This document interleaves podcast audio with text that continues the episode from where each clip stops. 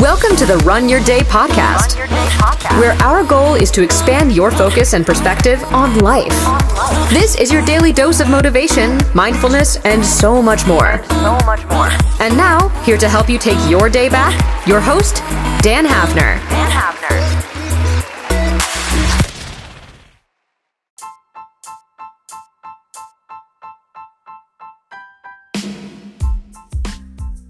Good morning, everyone. Welcome into another episode of the Run Your Day podcast. As always, Dan Hafner joining you here today. Uh, it's Wednesday. It's hump day, my friends. Excuse me. Still coming off this cold here. So, today's topic is this productivity versus procrastination. As always, thank you all for joining every single day.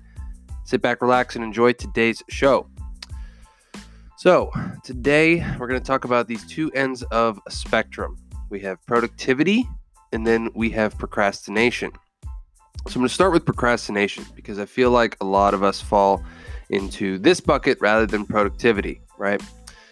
Procrastination is is a killer, right? It's it's this problem that a lot of us face, and it, it, it's this it's this problem of sitting on the fence, right? Like you're always either thinking about doing something, not committed to doing something, you know, just circling the wagons in your head of of like I need to do this, but I, I can't, or I have this excuse of why I can't, and it, it just sucks the, the life out of you. It, it just you always kick the can down the road. You always come up with an excuse.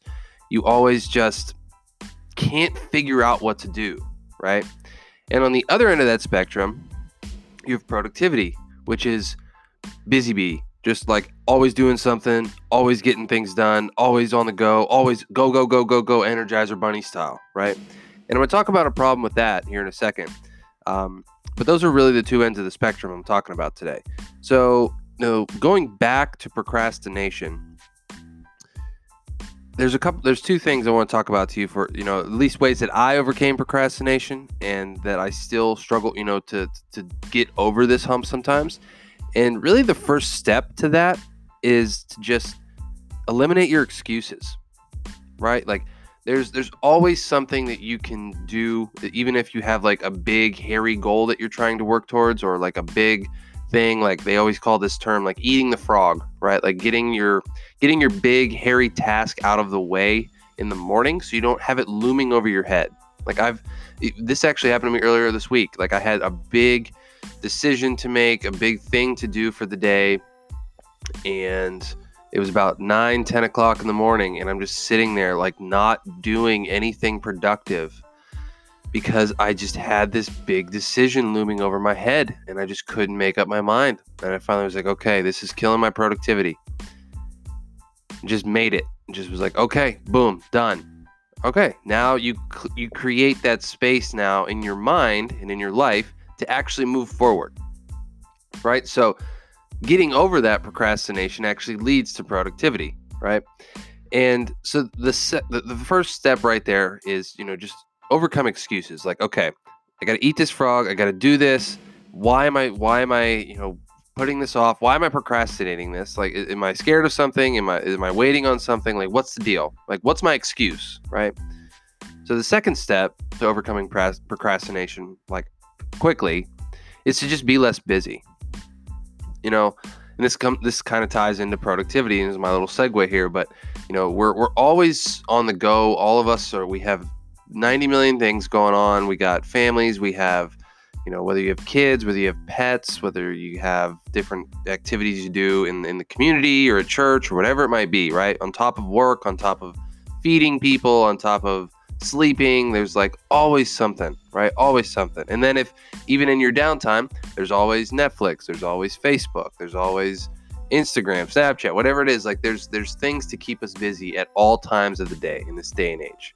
Like there's never a moment where you won't be busy, right? But I think a lot of pe- a lot of us make this mistake thinking that because we're busy all the time, we're being productive, and that's not the case. Like that's just called being busy. you know, you're just um you're just not are you actually moving the needle forward, right? Like that is the measure of productivity. Are you actually doing the things that are relevant? Relevancy. You know, are, are they relevant to what you're trying to accomplish?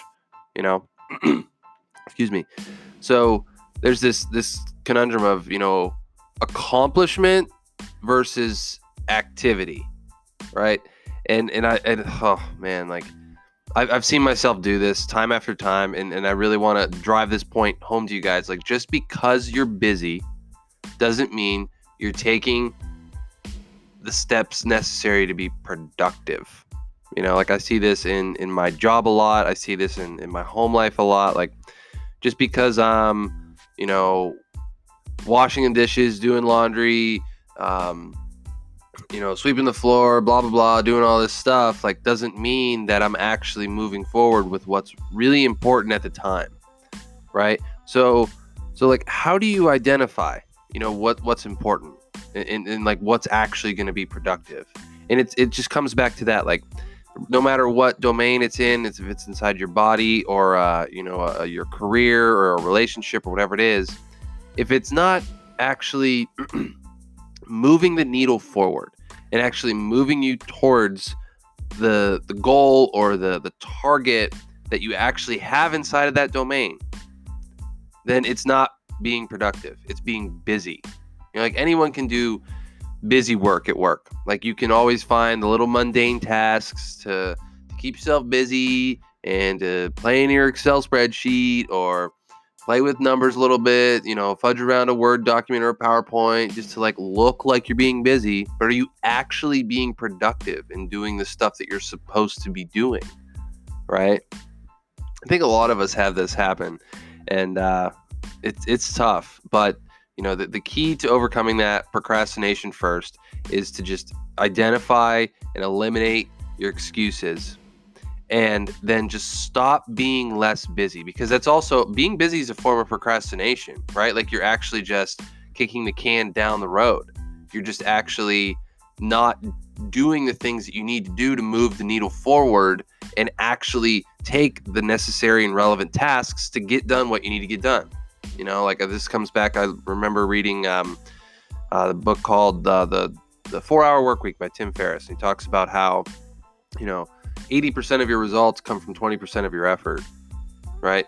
Because a lot of people just take unnecessary, irrelevant action and you know during an 8-hour day and what what do you actually accomplish, right? Like if you just actually identified two or three things that you needed to do for the day and just got them done, you can have a 4-hour work week. Like you can literally get the same amount of results that you get in 40 to 50 hours of working if you're just relevant about what you're doing. You know, I remember seeing a, a, a, post on a Facebook page I was on not long ago where people were bragging about the number of hours they work in a week. And I'm like, bro, like, why?